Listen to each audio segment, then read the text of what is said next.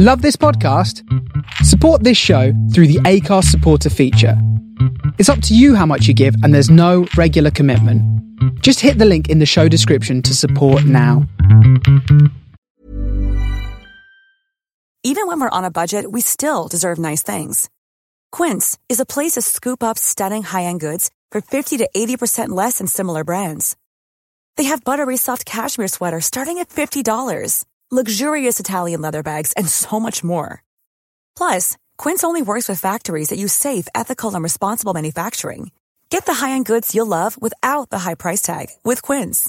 Go to quince.com slash style for free shipping and 365-day returns.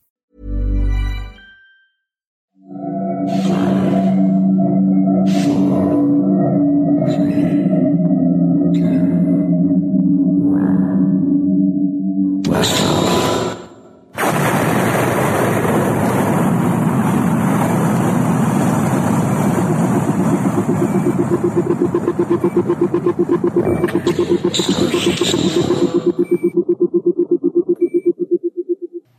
is the Starship Sofa. Everybody, welcome, hello, and welcome to show 246. I am your host, Tony C. Smith.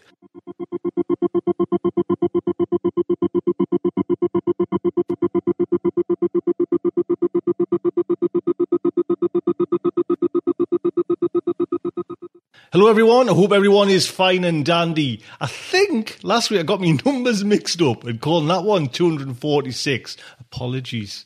Tell you what's coming in today's show. We have a fantastic story by a new writer called Ryan Jones, and the story is entitled Return to Earth. What a cracking story. Then we have Adam with his cheapskates, and as you've noticed, I don't see Adam's surname. That is, you think that's the today's show, but that is just a fantastic show. I do hope you'll stick around and enjoy it.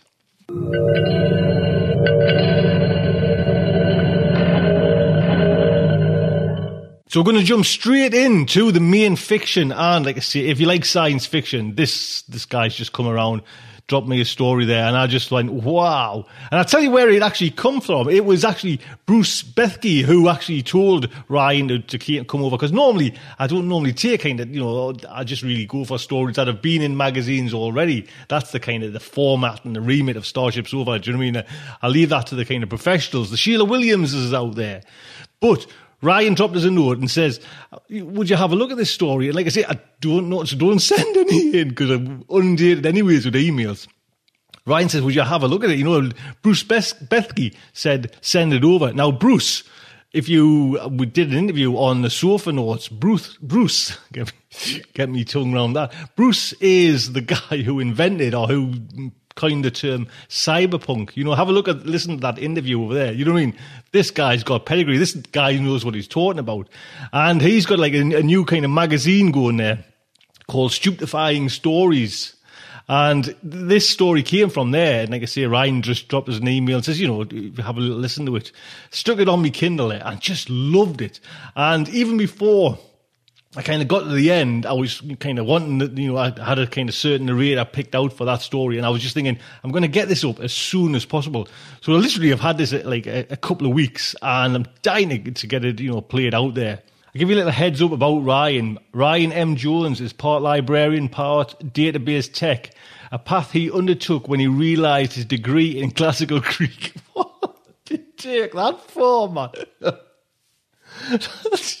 Sorry, Ryan. Do you know what I mean? It's funny. Uh, Ryan, I'll get on I'll get to classical Greek.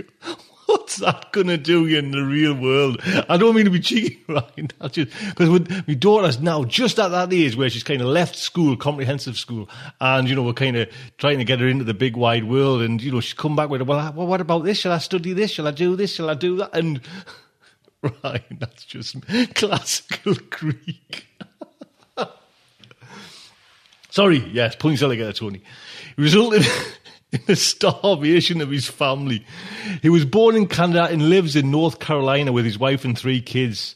They host an ever changing cast of creatures that include four ferrets, 50 genetically snakes of various species, a tarantula, a scorpion, two praying mantises, and hundreds of frogs.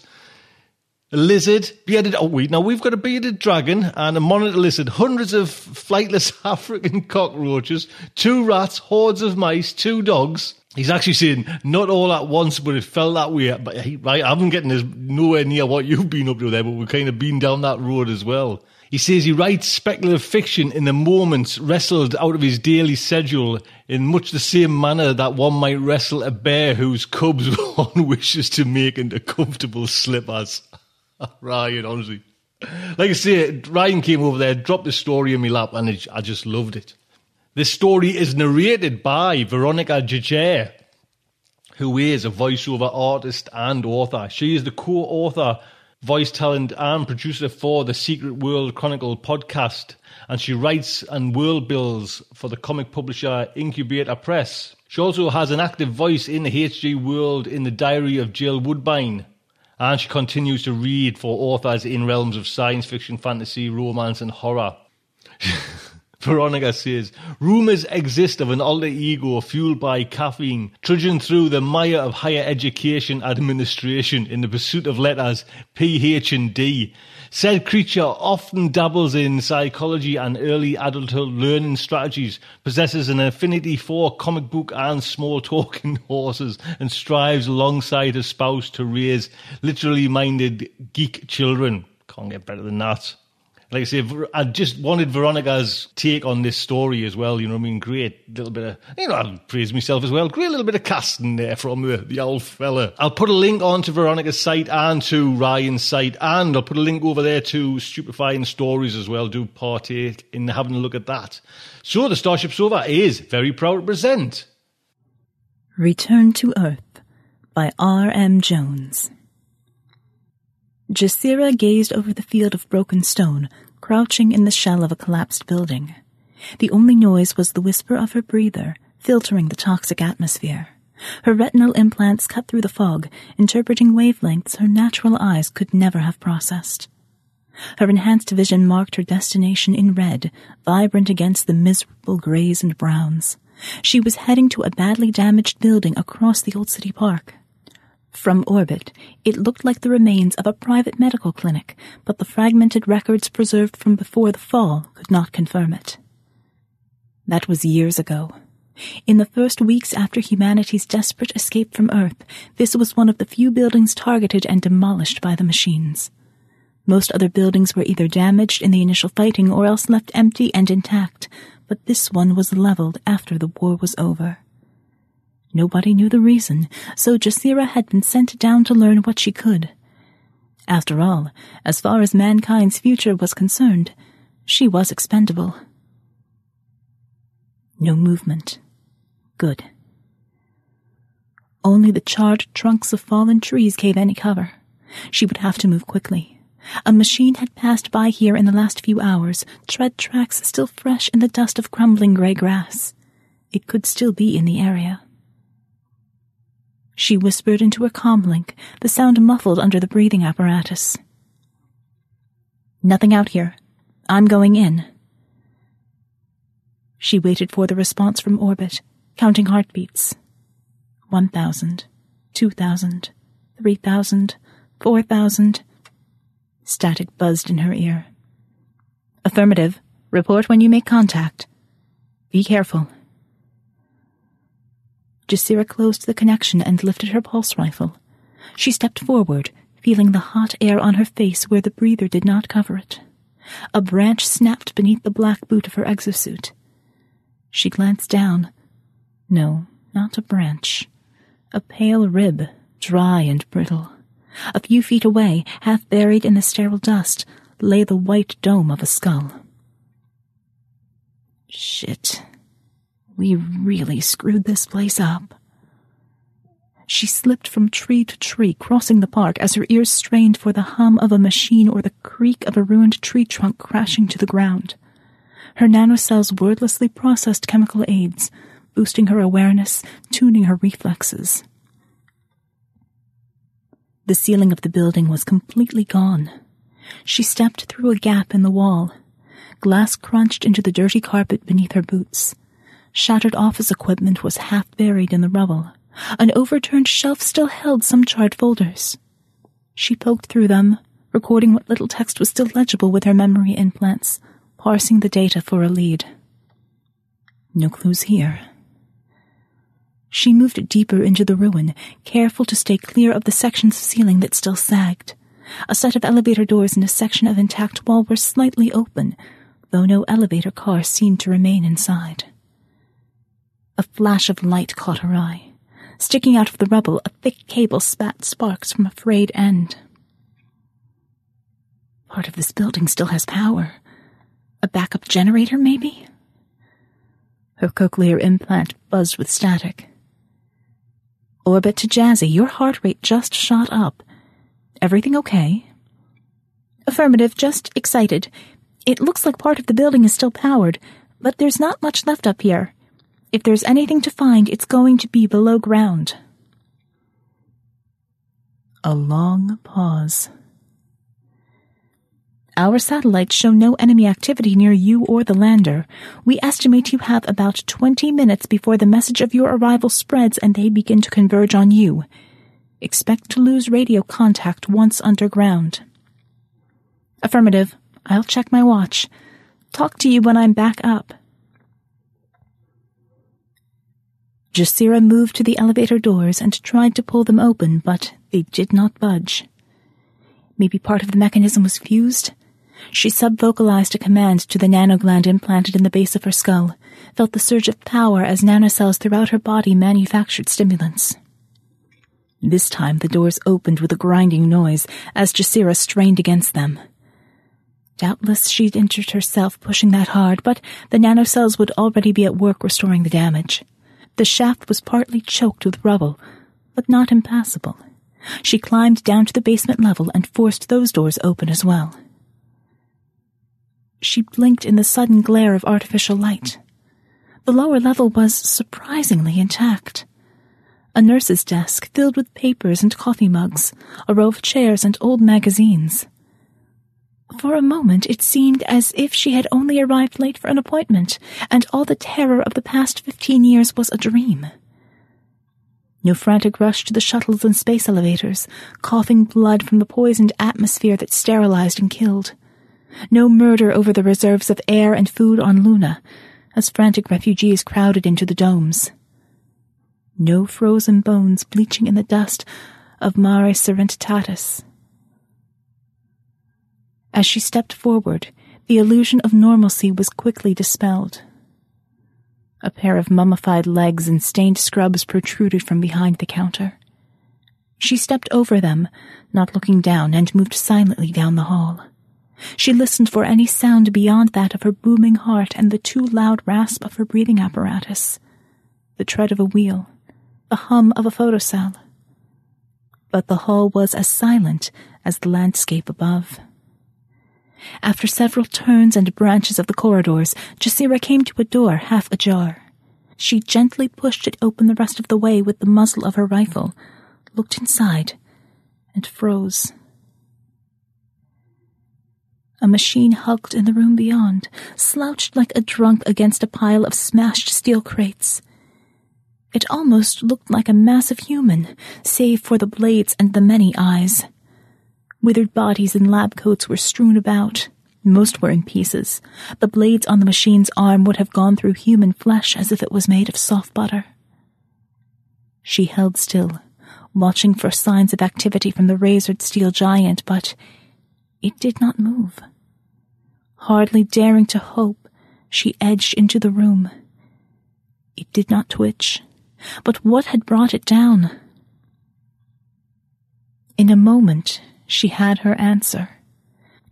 Crushed beneath the chrome trunk was a white coated body, holding a wire sheathed globe. When she gently lifted it from the corpse's hand, it suddenly crackled. The light globe in the ceiling gave a strange buzz and went out. All she could see was the glow of her wristcom and the data imposed on her vision by her retinal implants.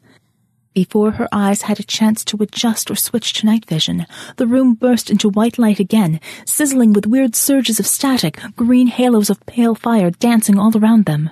Her cochlear implant shrieked painfully and went dead. The text on her retinal display vanished.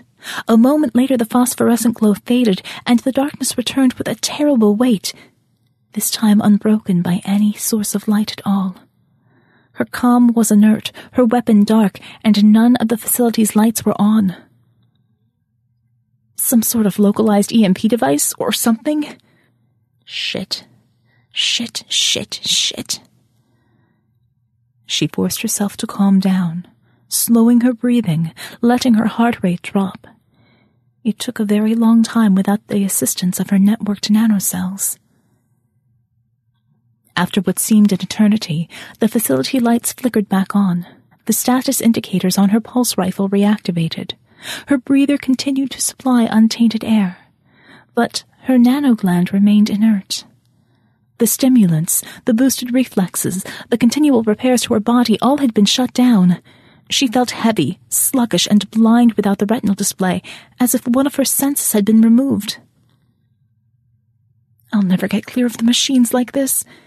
Maybe it just needs a reboot. This was a clinic. They must have a nanodiagnostic somewhere. The rifle rebooted after all. The damage can't be too bad. She began to examine the room, struggling to commit each detail to memory, now that her indexed memory implants were no longer recording. One of her feet crunched over broken glass, stirring up a weirdly pungent smell. Vials. Small glass vials were scattered everywhere. Most were broken. Some of the waist high metal crates were open, with metal trays hanging out, filled with slivers of glass. Their walls were thick, heavily insulated. Probably for transporting something frozen. The glass continued to crunch with each step. Occasionally she had to pick her way over the wreckage of an insulated metal crate. Had the machines attacked the crates too? If the vials contained some sort of biological weapon, she was already exposed and probably done for. But biological weapons, while effective against humans, were rather less effective on machines. Her fingertips brushed the smooth surface of a warm crate, then the cold, twisted surface of the next. Wait. She stepped back and felt the unbroken surface of the crate. Her probing fingers revealed it was warm on one side with a sort of vent in the surface. The crates. They're freezers. And this one is still running? Somehow. Cautiously, she opened the freezer. It was filled with racks of icy vials, thousands of them, all intact. She removed one and read the label fertilized human egg cell, patient 40034, Amherst Fertility Clinic. She felt the blood drain from her face. She replaced the vial with trembling fingers and carefully closed the freezer door. Oh my god. Please let there be more. Not just this one freezer left. She quickly sifted through the debris, but only this one freezer remained intact, running for years on a dying power cell. This was what the machines had tried to destroy an entire generation of unborn humans. This was no accident. They had purposefully tried to exterminate the human race, and with so many survivors like Jasira left totally sterilized, it was possible that the machines had succeeded. Certainly, those few women still able to bear children were far too important to risk on ground missions. But such women were too few. Far too few. This freezer held the future of mankind. Jasira struggled to lift the freezer, but was barely able to budge it. I have to find a nano-diagnostic interface. She reluctantly left the treasures of the freezer room and crept through the maze of sagging halls until she located a set of diagnostic monitors and sensor apparatus on a wheeled cart. Nearby lay the still form of a second machine, curled in a fetal position in the thick dust. Jasira raised the pulse rifle and approached, finger feather light on the trigger. When the heavy chrome body did not stir, she turned to the diagnostic interface, letting out a breath of relief as the screen lit. It still had power. Jasira attached the interface electrode to the back of her skull and entered the command to access her implants. Soon the screen was filled with status readouts. It looked as if some implants were burned out, but as long as the nanogland was okay, it could coordinate repairs. She almost laughed when she saw the query on the monitor screen. Implanted artificial nanohive gland deactivated improperly. Superficial damage detected. Core mechanisms intact. Initiate startup and maintenance sequence. She touched yes. An instant later, a shock ran through her body, contorting her muscles. She could not scream, but fell to the floor, her weight jerking the electrode loose. Her retinal display came back online. Jasira painfully climbed to her feet, leaning on her rifle. What the hell just happened? She tried to request a status report from the nanogland, but got only a status unavailable message. She scanned through her memory log, verified that the system was again recording what she saw. Her systems seemed to be back online, despite the unavailable message. She celebrated by ordering a small hit of sedatives and felt her earlier panic slip away. As she returned to the room with the broken freezers, she coordinated instructions with her nanogland, which appeared to be accepting commands as normal. Her bones had already been reinforced, thanks to the years of ministration from the nanocells, but the bones alone would not be enough to lift the heavy freezer.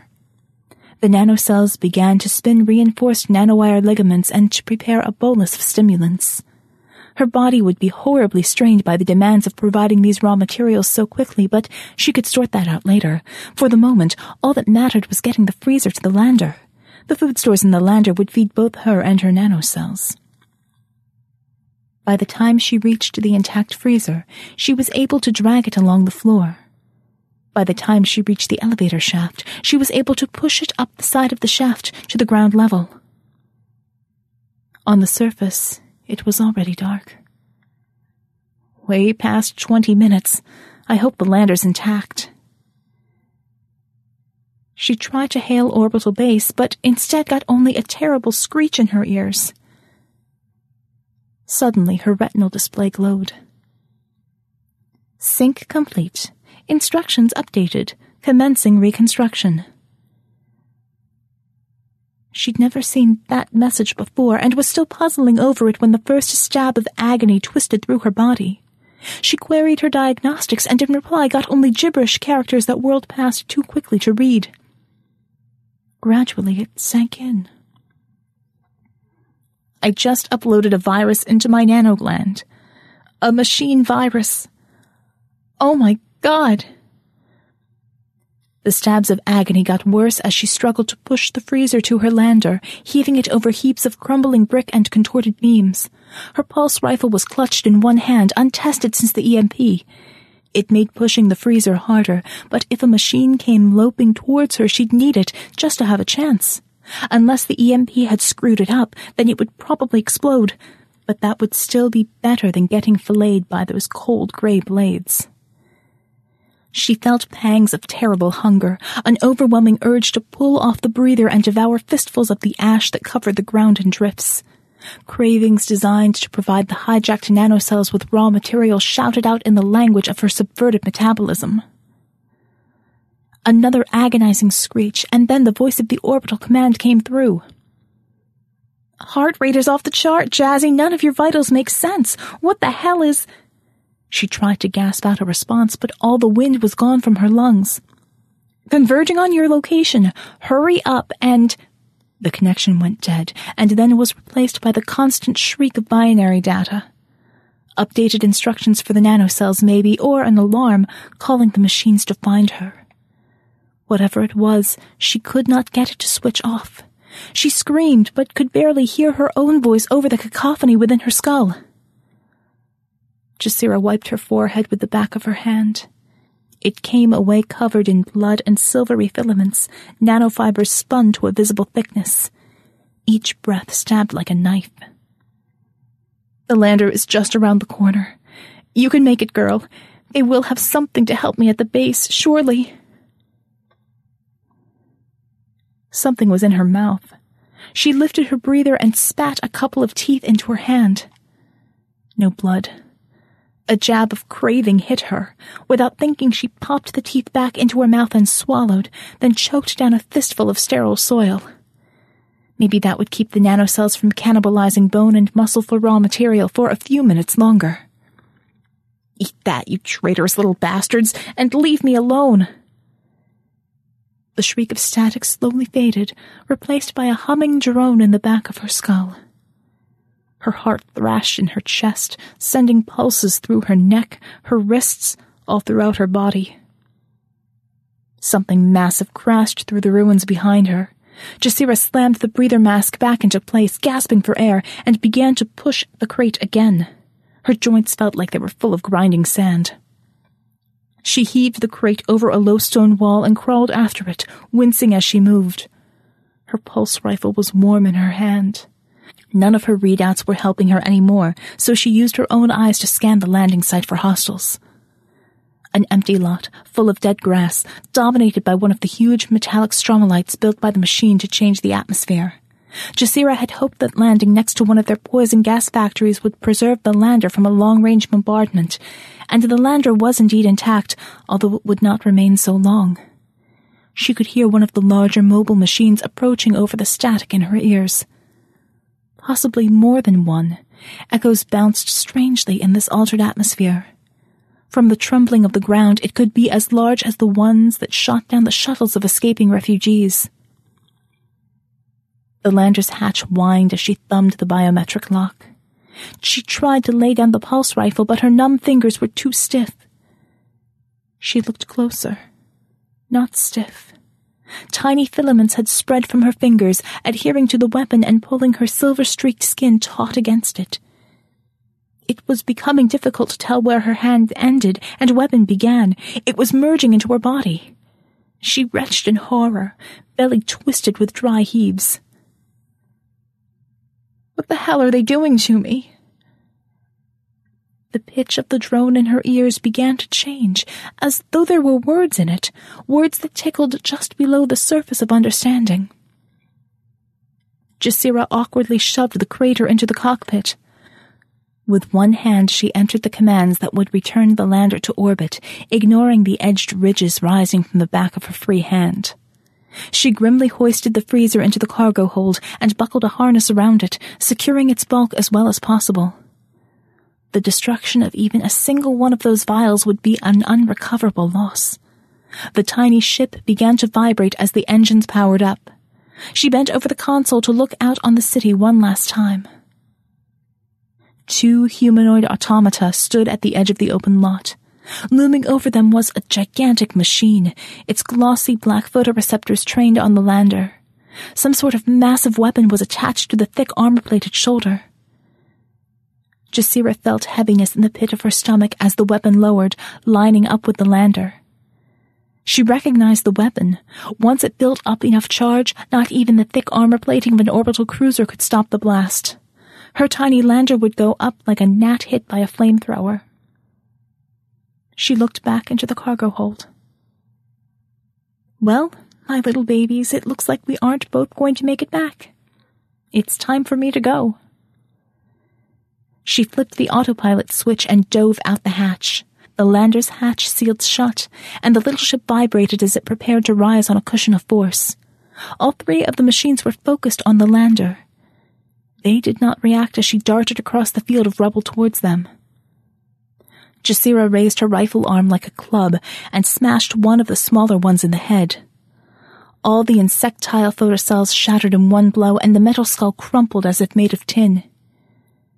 She froze a moment in shock. These things had taken direct hits from artillery shells during the fall. She had not expected to do any serious damage to this one by hitting it, only to distract the three of them from the lander. The blinded monster fell backwards, then jackknife onto its legs and began swinging its blades wildly. The second humanoid one, still active, reached for her. Jasira threw herself back out of its reach, then raised her rifle arm to take aim at the giant. Its weapon was still trained on the lander, tracking as the vehicle rose. The trigger of her own rifle was completely covered by her skin, which gleamed like metal. Her finger was immobilized. She felt a spasm of fury at the useless limb, neither weapon nor hand. Shoot, damn it! The muzzle throbbed, then a blast of searing energy struck the massive barrel of the giant's cannon. The Colossus turned, then bent down to assess the new threat. The cannon dipped, pointing away from the lander and towards her. Jasira's mouth twisted into a metallic smile. That's right, you bastard. Look down here. Leave my babies alone. Her rifle trembled ominously, heating up, shooting sparks. She could feel the warmth traveling up her metal laced bones. Give me one more shot, please, just one more shot. A wall of metal slammed into her, knocking her to the ground. The undamaged humanoid machine had lunged while she was distracted by the giant. Its massive arm blades lifted. She raised her rifle arm. Shoot! Her arm exploded, sending her and the machine flying apart. Her head struck the wall, and silver fluid ran into her eyes. The lantern disappeared into the clouds. Jasira smiled, her face covered in dust and silvery ichor. Expendable, because I'm barren. Bastards. I just sent you thousands of babies. She wiped the damp dust from her face. Take care of them. She lifted her remaining hand to shade her eyes, straining to follow the lander's path. Heavy blades weighted the arm. Numbly, she felt huge fingers scoop her up, lift her into the air. Silver streamed from the stump of her arm and the shrapnel holes in her torso. Thin filaments of nanofiber were spreading across the cavities, threading her body back together with cobweb stitches. A globular photoreceptor the size of a beach ball focused on her. The background static, full of whispers and words, finally resolved itself. A voice resonated in her bones. Welcome. As her mind drifted in static haze, she felt motes of light pulsing throughout her body, echoing the throbbing voice in binary harmonies and giving their own responses. The world no longer seemed gray and dark, but was filled with flickering lights. She could sense them, alert and active, spread across the thousands of miles of wilderness, clumped in the atmospheric stromolites, or concentrated in the large machines. Millions of self-aware components, from nanocells trapped in the bones of fallen humans to industrial factory complexes, whispered to one another through the ashes of the earth. The silent ruins were full of voices that she only now could hear. A wave of exhilaration rippled through the sea of lights and through Jasira's nanocells. She fought to clear her mind, to focus, Something was happening in the sky. Some part of the machine consciousness was rising, escaping. She turned her head to the clouds where the lander had disappeared and caught a binary echo of joyous anticipation. Sick realization twisted in her ravaged mind. Nanocells. In the embryos. Machine controlled nanocells. She gave a dry, choking laugh, her voice vanishing into the hot wind as it whistled through the ruins, and sank into oblivion.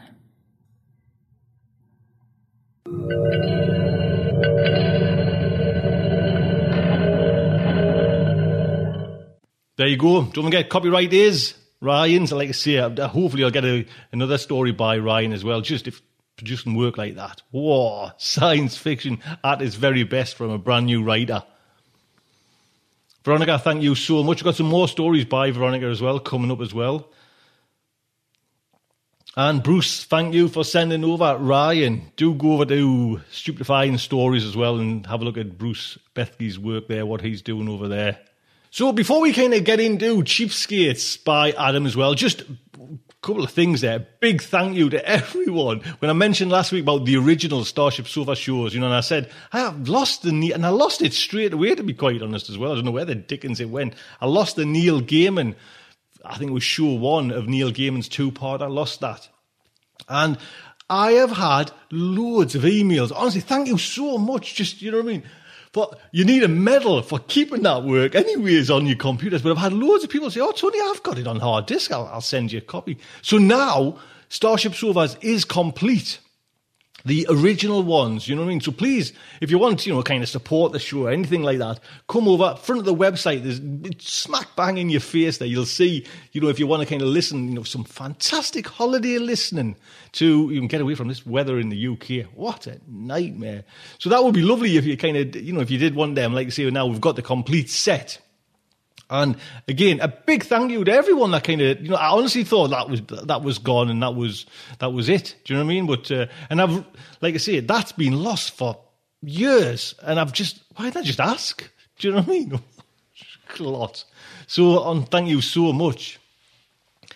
The other thing that I kind of want to mention is, and it's all dependent, on so many things, you know, like we're trying to get these new shows kicking off and running and everything like that. Well, it's planned for the kind of, you know, the, the 16th of July to kick off with the Crime City Central one, the 17th of July to go with the Protecting Project Pulp, and then we'll, you know, the normal show runs on the Wednesday. And it's my birthday on the 19th of July. Yeah, it was 40.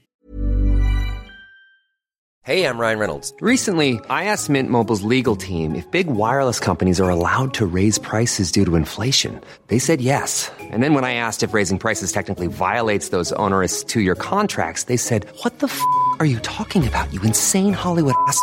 So to recap, we're cutting the price of Mint Unlimited from $30 a month to just $15 a month. Give it a try at mintmobile.com slash switch. $45 up front for three months plus taxes and fees. Promoting for new customers for limited time. Unlimited more than 40 gigabytes per month. Slows. Full terms at mintmobile.com. Mother's Day is around the corner. Find the perfect gift for the mom in your life with a stunning piece of jewelry from Blue Nile. From timeless pearls to dazzling gemstones, Blue Nile has something she'll adore. Need it fast? Most items can ship overnight. Plus, enjoy guaranteed free shipping and returns. Don't miss our special Mother's Day deals. Save big on the season's most beautiful trends. For a limited time, get up to 50% off by going to Bluenile.com. That's Bluenile.com. Even when we're on a budget, we still deserve nice things. Quince is a place to scoop up stunning high end goods for 50 to 80% less than similar brands. They have buttery soft cashmere sweaters starting at $50 luxurious Italian leather bags, and so much more. Plus, Quince only works with factories that use safe, ethical, and responsible manufacturing. Get the high-end goods you'll love without the high price tag with Quince. Go to quince.com/style for free shipping and 365-day returns. Bloody six, man! Oh, do you know what I mean? When I started this show, I was just a young. I was. I was still known at work as the youngin. Get the youngin to do it, and didn't, happen. this, this young kids are coming in now. Oh. So that's what we're trying to kind of. I'm just juggling so many things. So I will put like the email. We've got the email out there. I'll put the email out. I will kind of mention it on Twitter. You know, come and follow us on Twitter and Facebook. You know, that's a great way to kind of keep up to date with anything we're doing. You know, go on there. I use this Hootsuite. Hootsuite, man. It sounds like it's made by Geordies, doesn't it? Hootsuite. I use that. And, you know, kind of, I put it out a few times a day, kind of what's happening and stuff like that. So come over to Twitter or Facebook and then you can kind of keep up to date with it and what's happening what's kind of not what's holding me back is we're waiting for like this fantastic bit of artwork. I've seen the rough, rough draft of Ben's work, and that's coming, and that's going to be the kind of on the kind of the central hub page, you know, the, the District of Wonders. And from there, you'll be able to kind of go down the four avenues, for want of a better description, of, you know, like Tales to Terrify, Crime City Central, Protecting Project Pulp, and the Starship Sofa. So we're waiting on that coming as well.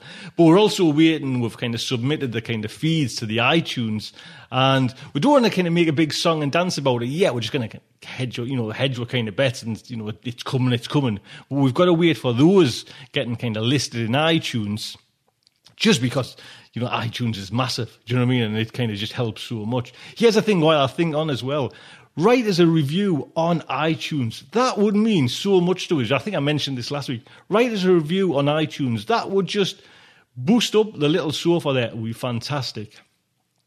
So that's what we're kind of aiming for. Do you know what I mean? This this kind of week is to kind of go out with that and get that done and hopefully launch on that week.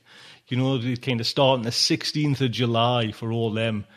Like I say, hopefully I'm going to kind of just scatter gun the announcements everywhere. So hopefully, you know, you, if you're kind of kicking around, you'll hear about it. What also we're kind of doing as well is launched this week as well. Amy H. Sturgis is doing another video online lecture.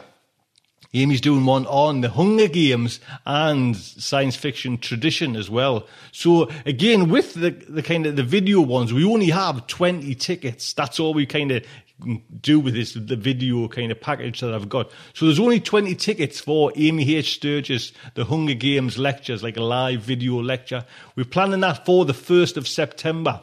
So if you go the, again the front of the website there on Starship Sofa, there'll be a little kind of you know countdown button there, and you can click from there and go over and buy it on Eventbrite the ticket. There you go. Tickets are twenty pound for that. Like I said, twenty tickets and that's it. It's gone. And if anyone you know was there last time with Amy H. Sturgis when she gave a little lecture on Sherlock Holmes, it was just lovely to be quite honest. It's just fascinating how deep Amy can kind of go into this kind of subject that she chooses you know, I mean, Professor Amy H. Sturgis. Do you know what I mean? You, you're getting your money's worth, man. So let's kick on then, and I'll keep on harping on about everything, you know what I mean? But let's kick on with it is Cheapskates, and it is Adam. Adam, and I ain't gonna say your surname. Sorry, lad.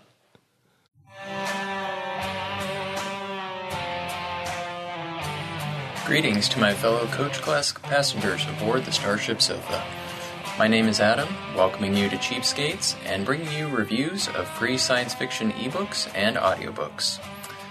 Well, everyone, I know that I promised you Star Wars last month, but you're going to have to wait a month because something has happened. That something, put simply, is that Ray Bradbury died. For those of you taking up residence under rocks lately, Bradbury was the author of such great works as Fahrenheit 451, The Martian Chronicles, The Illustrated Man, Dandelion Wine, and Something Wicked This Way Comes. He just happened to be one of the greatest writers of our time. When I heard the news, I knew that I needed to honor him in some way with my own small segment here on the sofa. So I changed my plans. The trick, though, I quickly discovered, is just how I could possibly honor the man, given the premise of my segment. That I review, number one, free content available, number two, on electronic devices, ebook readers, and digital audiobook players. The problem with the first criteria, free content, is that Bradbury is decades from having work in the public domain, which is the cheapskate's bread and butter and he never really used free content as any sort of marketing tool. Ray may be gone, but his creative legacy, wrapped up in hundreds of short stories, about 50 books, and a trove of poems, essays, plays, and even operas, is going to yield profits for a long time coming. In fact, he currently has out a new paperback, two new hardbacks, and another new hardback coming soon to stores. Don't get me wrong, there's no good reason a cheapskate shouldn't enjoy Bradbury. You can pick up an old paperback of most of his works online for just a penny plus shipping, and it's a pathetic library indeed that doesn't have at least a few of his works available to borrow. But it's not free. Then there's a second premise that the content I review here is available in electronic format. Ray seemed to have a bit of a technophobia streak, especially in his later days. Actually, phobia is the wrong suffix, as he didn't seem to actually fear it. He just hated a lot of it. A mesotech, perhaps? And while I don't want to judge a man's entire life by his bugaboos late in life, his thoughts on technology seem pretty heated and deep seated. Take, for example, this quote from the Los Angeles Times in 2010. We have too many cell phones. We've got too many intranets. We have to get rid of those machines. We have too many machines now. Yeah, okay, but surely he's alright with a device that's created purely for reading, right? Uh, not so much quoting here from the same article. I was approached three times during the last year by internet companies wanting to put my books on an electronic reading device. I said to Yahoo, prick up your ears and go to hell. Sorry, Ray, I, I, I really think you'd like e readers if you gave it a shot. Uh, so, Ray, what? Why picking on Yahoo anyway? You, you know, they don't have much to do with ebooks, so um. So, hey, it, did you know I can get Fahrenheit 451 on Kindle here now? So, so you weren't completely against it forever, but uh. Okay, yeah, still not a big fan. Okay, yeah, I, I can respect that. You did write all those great books, so I'll, uh, yeah, no, it, it's cool. Just a little help here would be nice. Okay, sorry for that, Ray. Anyway, to make a short story long, I don't have a free Ray Bradbury story to review for you today. But I just might have something better. While he may not have been a fan of technology and e readers, he was a fan of education, especially the kind you pursue independently, seeking your own passion. Quoting, I spent three days a week for 10 years educating myself in the public library, and it's better than college. People should educate themselves. You can get a complete education for no money. At the end of 10 years, I had read every book in the library, and I'd written a thousand stories. Complete education. No money. Now we're talking. So, my free Ray Bradbury content recommendation is a free college level online course from a site called Coursera.org. That's C O U R S E R A dot O R G. This site offers free online classes in a variety of disciplines, including mathematics, world history, and human computer interaction, taught by professors at Princeton, Stanford, University of Michigan, and the University of Pennsylvania. In each course, you take classes in interactive online lectures and forums. I haven't taken a class yet, but from what I understand, it takes advantage of social interaction by allowing the best questions to rise to the top by letting people vote on them and using fellow students to help grade and give feedback on papers. You don't get any actual college credit, but you do get self improvement and a certificate of completion to use on resumes and such. The class cheapskates will want to take first is Fantasy and Science Fiction The Human Mind, Our Modern World, taught by Eric S. Rabkin of the University of Michigan, who won the Science Fiction Research Association's Pilgrim Award for lifetime contributions to science fiction criticism.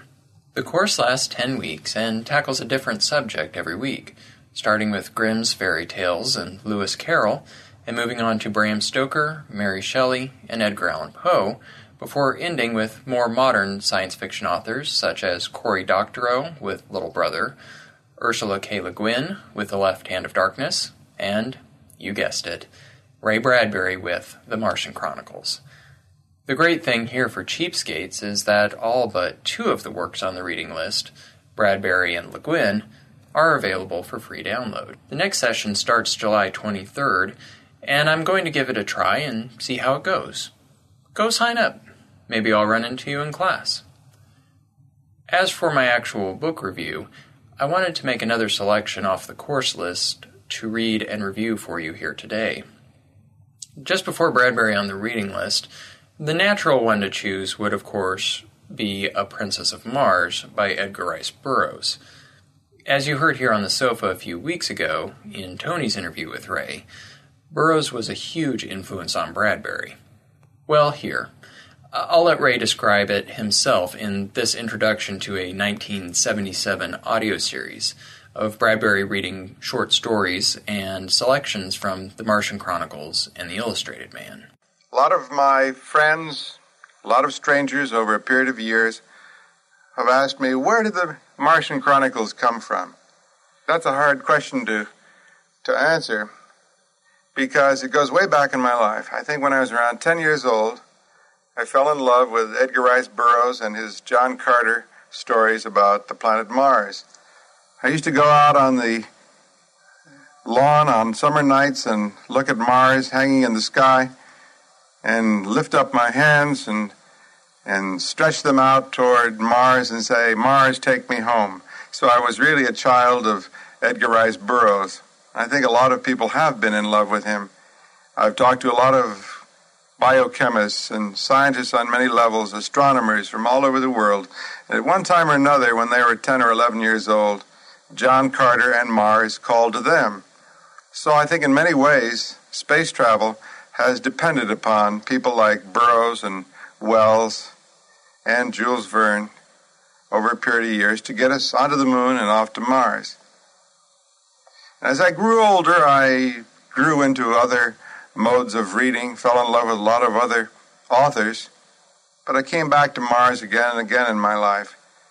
And as we began to approach space through our technologies, back about 30 years ago, I began to write a series of short stories. I didn't really know I was writing a novel. I think that's the best way to write at times. You, you have feelings, you have inclinations, you have passions. And along the way, I read a remarkable book, Winesburg, Ohio, by Sherwood Anderson. And when I finished the book, which was a series of sketches and stories about people in a small town, I said to myself, I would like to do something like that. Laid on the planet Mars, though let's do something for Mars that moves slightly in the direction of the sort of thing Sherwood Anderson did for us in Winesburg, Ohio. Well, I forgot all about that. That was back in 1944. And several years went by, and I was living in Venice, California, and it, toward the end of 1945 or 46, I began to write these short stories, just one at a time, and little, little sketches about the planet Mars and the first landings. And in 1950, I uh, published The Martian Chronicles. The year before, I'd gone off to New York City on the Greyhound bus. I was a very poor young writer at the time, with all my short stories in a big box. Took them around to various publishers, and the publishers said, Well, we don't publish short stories. Don't you have a novel? And no, I didn't have a novel. I was never a novelist. I went back to the YMCA that night and I started going over all the stories, sitting there on a warm spring night. And I looked at all the Martian stories I'd brought with me and I began to sew them together in my mind. I sat down at my typewriter and by two in the morning I'd made an outline called The Martian Chronicles. Here I had a novel right in front of me and didn't know it. Took it to Doubleday the next day and they said, Yes, by gosh, that's it. We'll buy it. So I took the Greyhound bus back to Los Angeles, uh, having made my first big sale for $500 of the Martian Chronicles. And it was published the next year in the spring of 1950. I didn't know what I had, of course. I, uh, I think most of us are pretty naive about our own writing. I didn't realize that I had written something that was going to be around for a long time in my life. Uh, the first year it came out, of course, it sold very few copies, maybe 7,000 copies. And uh, then, very slowly, over a period of time, uh, people began to pay attention to it. And then, of course, the greatest favor of all came to me during the last year when suddenly we actually land on Mars. And uh, back in July, uh, a year ago, in 1976, I was present at the Jet Propulsion Laboratories uh, on the morning at 5:30 a.m. when we landed on Mars with our photographic equipment. And I was interviewed by Roy Neal on the Today Show, and he said to me, "Well, how does it feel uh, to be here and to see the landing, to see the first photographs coming back?" and to see that Mars is empty, there's nothing there. What is your reaction to all this, having been a former inhabitant of Mars. And I said, Oh, I'm, I'm very excited because there is life on Mars. He said, What do you mean? I said, Well, there's life on Mars. It's us. We're there. Extensions of our own sensibilities are there. And from now on, we are the Martians. We are the new generation of Martians. That's the important thing. Not whether there's anything there waiting for us, but we have put ourselves there. And we'll soon be landing there in person We'll be colonizing there, will be moving on out to Alpha Centauri sometime in the next 100 years. So that's exciting to me. As this suggests, really, I should just have you go back and listen to that review of A Princess of Mars. So if you want to consider Cheapskates in Starship Sofa number 230 as part of my tribute, please do so. It really should be. But I also want to give you something new. So I decided I would go back and review that other great science fiction author so intrigued with Mars that if you were listening closely, you may have just heard Bradbury mention. That is H.G. Wells, the author of the famous The War of the Worlds. I was a bit surprised to find War of the Worlds absent from this list, given the subject matter of much of the rest of the course, but a short story included in the required reading, H.G. Wells' The Star, will do just fine. After all, as you heard, The Martian Chronicles is essentially a series of short stories about the first explorers, settlers, and eventually refugees to Mars, loosely connected together. A book of short stories seems actually more appropriate than a novel. One free ebook anthology of Wells short stories that contains The Star is Tales of Space and Time, published in 1900 and available for free on Project Gutenberg. You can also get volunteer read audiobooks of The Star and a few others of the stories in Tales of Space and Time on LibriVox.com. I'll provide links on my blog site, cheapskatesreview.wordpress.com. The collection as a whole in Tales of Space and Time boasts beautiful, if occasionally archaic and complex, use of language and the strength of Wells' imagination and his influence on the genre can be plainly seen. As for The Star, it's a surprisingly engaging, if short, read. The basic premise is that a previously unidentified planetary mass on an erratic orbit collides with Neptune, sending both fiery spheres hurtling toward Earth. As the apparently new star grows in the sky, the viewpoint jumps from person to person that's a bit distracting, but typical Wells. Then, at last, a mathematician finally runs the numbers. It's not good. A near miss at best, a direct hit at worst. The mathematician confronts the specter at his window as it grows in the sky. Quoting, You may kill me, he said after a silence, but I can hold you, and all the universe for that matter, in the grip of this little brain. I would not change, even now. The next day, he stands in front of his class in the most dramatic scene of the story. Circumstances have arisen, circumstances beyond my control, he said and paused, which will debar me from completing the course I had designed. It would seem, gentlemen, if I may put the thing clearly and briefly, that man has lived in vain. The students glanced at one another. Had they heard aright? Mad? Raised eyebrows and grinning lips there were, but one or two faces remained intent upon his calm, gray fringed face. It will be interesting, he was saying, to devote this morning to an exposition, so far as I can make it clear to you, of the calculations. Let us assume he turned towards the blackboard, meditating a diagram in the way that was usual to him. What was that about lived in vain? whispered one student to another. Listen, said the other, nodding towards the lecturer. And presently, they began to understand. The rest of the story is death and destruction, with an ending bringing in the Martians for a cameo and a bit of perspective. The star is a forerunner of basically any of the Earth destroyed by blunt objects from the sky subgenre of science fiction, like the movies Armageddon or Deep Impact, although I prefer this story to those flimsy blockbuster films any day. On to the other stories in the collection, we have The Crystal Egg. After some initial confusion about whose perspective the story is actually following, we finally settle on watching the owner of a curio shop who possesses, among his other treasures, an ordinary looking crystal egg. When someone offers to buy it, he jacks up the price to a whole five pounds, then wheedles about another potential buyer who had been there this morning, he says.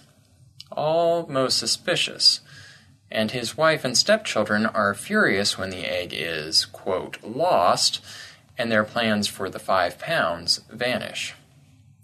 The shop owner has actually secreted it away to an acquaintance for safekeeping, and we at last get to learn of the egg's curious properties. When viewed at the right angle, one can peer into a world of flying creatures and lofty cities, a world which they eventually determine is, you guessed it, Mars. The setup and intrigue of the story promises much, but, at least from the perspective of a modern reader, delivers little. I think the story comes from a day when an interesting concept or image could carry the entire weight of a story. Picky readers today, well, okay, me at least, want to know what happens. The next two stories are connected A Tale of the Stone Age and A Tale of Things to Come. They are also the longest in the book, and probably the ones in this collection you can feel the least guilty about skipping. That's not to say by any means that they're not quite good. Wells' language is deep and rich, and at his worst, he's still orders of magnitude above me at my absolute best. It's just that for the payoff, you put in a disproportionate amount of time. There's better Wells to be reading. Still, we forge ahead. A Tale of the Stone Age takes place in the land corresponding to ancient England of 50,000 years ago. It relates the tale of the elder tribe leader Uya, the young upstart Ugh Lomi, and their mutual love interest, Eudena. During the course of the story, Ugh Lomi and Eudena escape from the rest of the tribe and fight a cave bear with their budding human ingenuity. Ugh Lomi invents the first stone hand axe and is the first human to ride a horse. Yep, same guy. Armed with his new weapon, Ugh Lomi returns to the tribe and dispatches Uya, after which they are hunted by the tribe in true Lord of the Flies fashion. Eudena is captured, offered as a human sacrifice to a lion, rescued by Ugh Lomi, and so on. In the end, Ugh Lomi is triumphant, becomes a tribe leader, and they live happily ever after, Wells suggests, or at least until the next upstart comes along. I have to admit, I'm not a fan of this style of science fiction where the science is purely prehistoric anthropology. My experience with these stories is similar to watching the actors in a horror movie. I want to shout at the screen, give them direction, say, Hey, why don't you make that stone pointy already? It is for this same reason that, to my great shame, I still have been unable to get past the first few chapters of 2001 A Space Odyssey. You can only deal with primates on the verge of turning into something more, gesticulating at each other for so long. I know it reveals a certain egoism in modern man, and probably tells a great deal about me. Still, I lose interest in this subgenre quickly. I'm too disconnected by time, and I don't feel the tension, knowing that regardless of what happens to the characters in the story, it all seems to come out in the wash in the long run. The second tale is a bit more up my alley, a tale of things to come, and it makes the story of ancient times more interesting in counterpoint. This tale takes place in the same physical location as A Tale of the Stone Age, but 200 years into Wells' future and 88 years into ours, in the year 2100. I think I've always had a soft spot for writers who have the chutzpah to lay out their visions of the future, knowing full well that that future will be reached and the inevitable comparisons made. In this case, Wells makes some intriguing, oddly close predictions. Air flight is nearly correct. The decline of the written word Wells depicts seems to be moving on apace and the multifunction phonograph described sounds oddly like a modern smartphone or high end digital music player, even if it is the size of a Dutch clock. Other predictions seem to be correct in vector, if not in degree. Wells correctly recognizes the migration into cities, but not to the same level. England, for example, is down to a mere four supermetropolises. And then there's my favorite predictions the downright silly, most of which are in the area of fashion, which, when you come to think of it, is already pretty silly anyway. In this story, Wells has foreseen air inflated clothing, allowing for instant changes in body physique, a penchant for surgical removal of all body hair, and headgear shaped like a coxcomb, suctioned to people's bald heads, and filled with hydrogen. This last one had me laughing aloud and thinking of exploding roosters. Think about it. You'd be walking around with a mini Hindenburg on your head. Although, given that the Hindenburg was still 37 years into the future uh, from Wells, it might not have seemed such a bad idea at the time. The plot, however, is purposely parallel to the story of man's ancient ancestors. Here, our hero is a young man of little means named Denton, who is in love with a genteel woman named Elizabeth. That's Elizabeth spelled with a theta at the end. As in A Tale of the Stone Age, their romance is also threatened by the elders. In Elizabeth's father Morris, spelled M W R E S, and Bindon, to whom Morris wants to betroth Elizabeth. Their trials are decidedly more science fiction, however. In the first section, Morris tries to hypnotize Elizabeth out of her love for Denton in a way reminiscent of Eternal Sunshine of the Spotless Mind. They then try to escape their own tribe in the opposite direction of Ugh Lomi and Eudena. Rather than moving toward greater civilization, I use that word in quotes, they go from the city into the now abandoned countryside, which they're not able to sustain for more than a few days.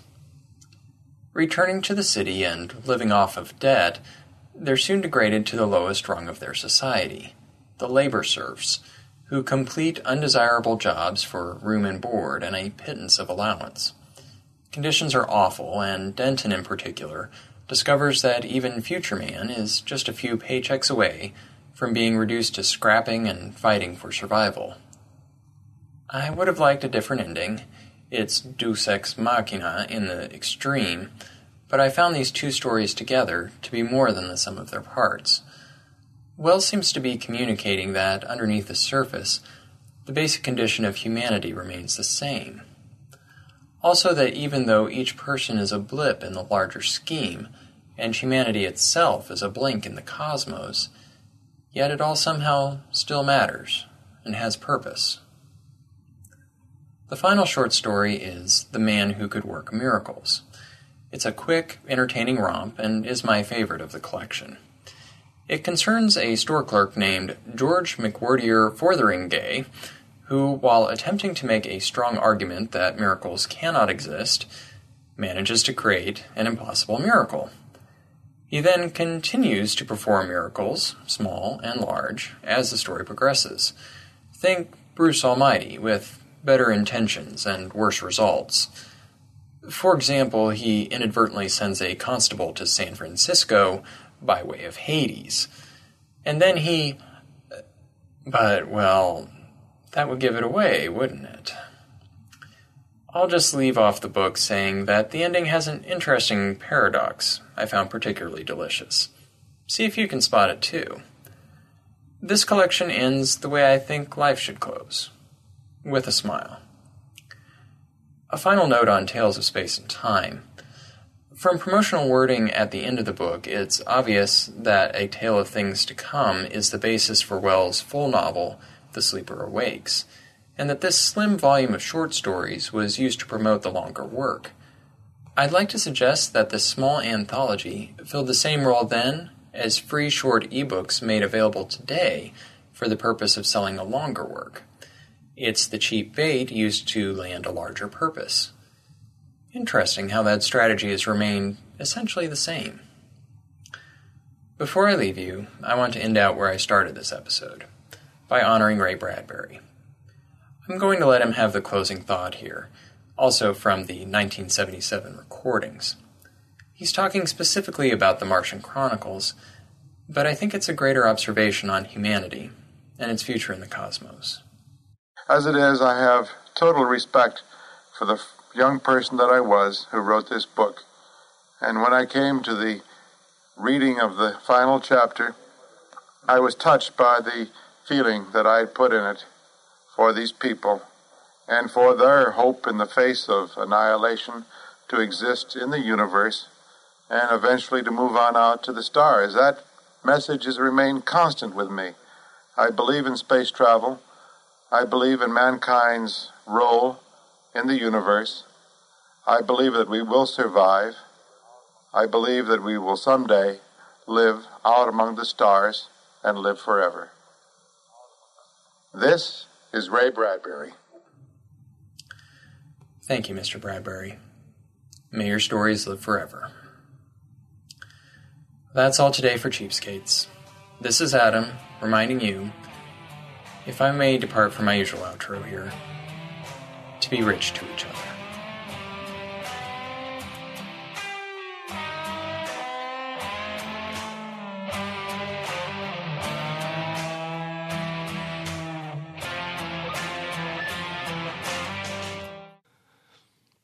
There you go. Adam, thank you so much. So that is show 246. Like I say, lots of things happening, you know, you know, pointing in the right direction.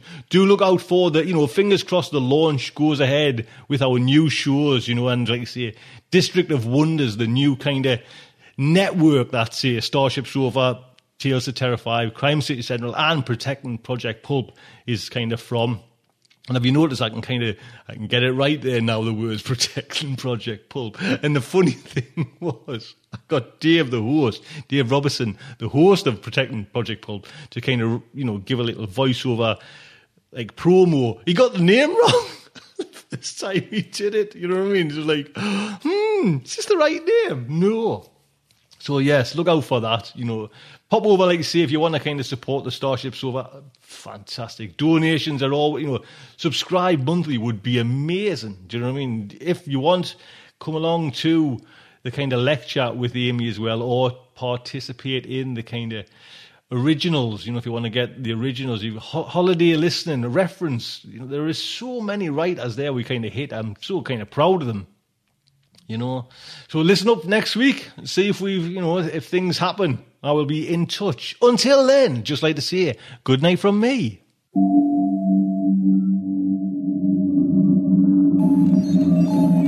Will our heroes survive this terrible ordeal? Can they win through with their integrity unscathed? Can they escape without completely compromising their honor and artistic judgment? Tune in next week for the next exciting installment of Starship Sofa. Evacuation procedure initiated. When we're on a budget, we still deserve nice things. Quince is a place to scoop up stunning high-end goods for 50 to 80% less than similar brands. They have buttery soft cashmere sweaters starting at $50, luxurious Italian leather bags, and so much more.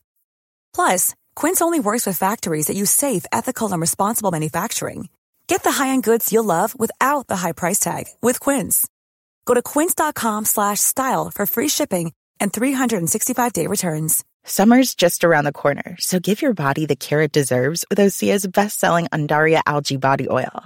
Created by infusing Undaria seaweed in barrels of botanical oils, it leaves skin silky soft and glowing. Plus, it's clinically proven to improve elasticity and deeply moisturize without feeling greasy.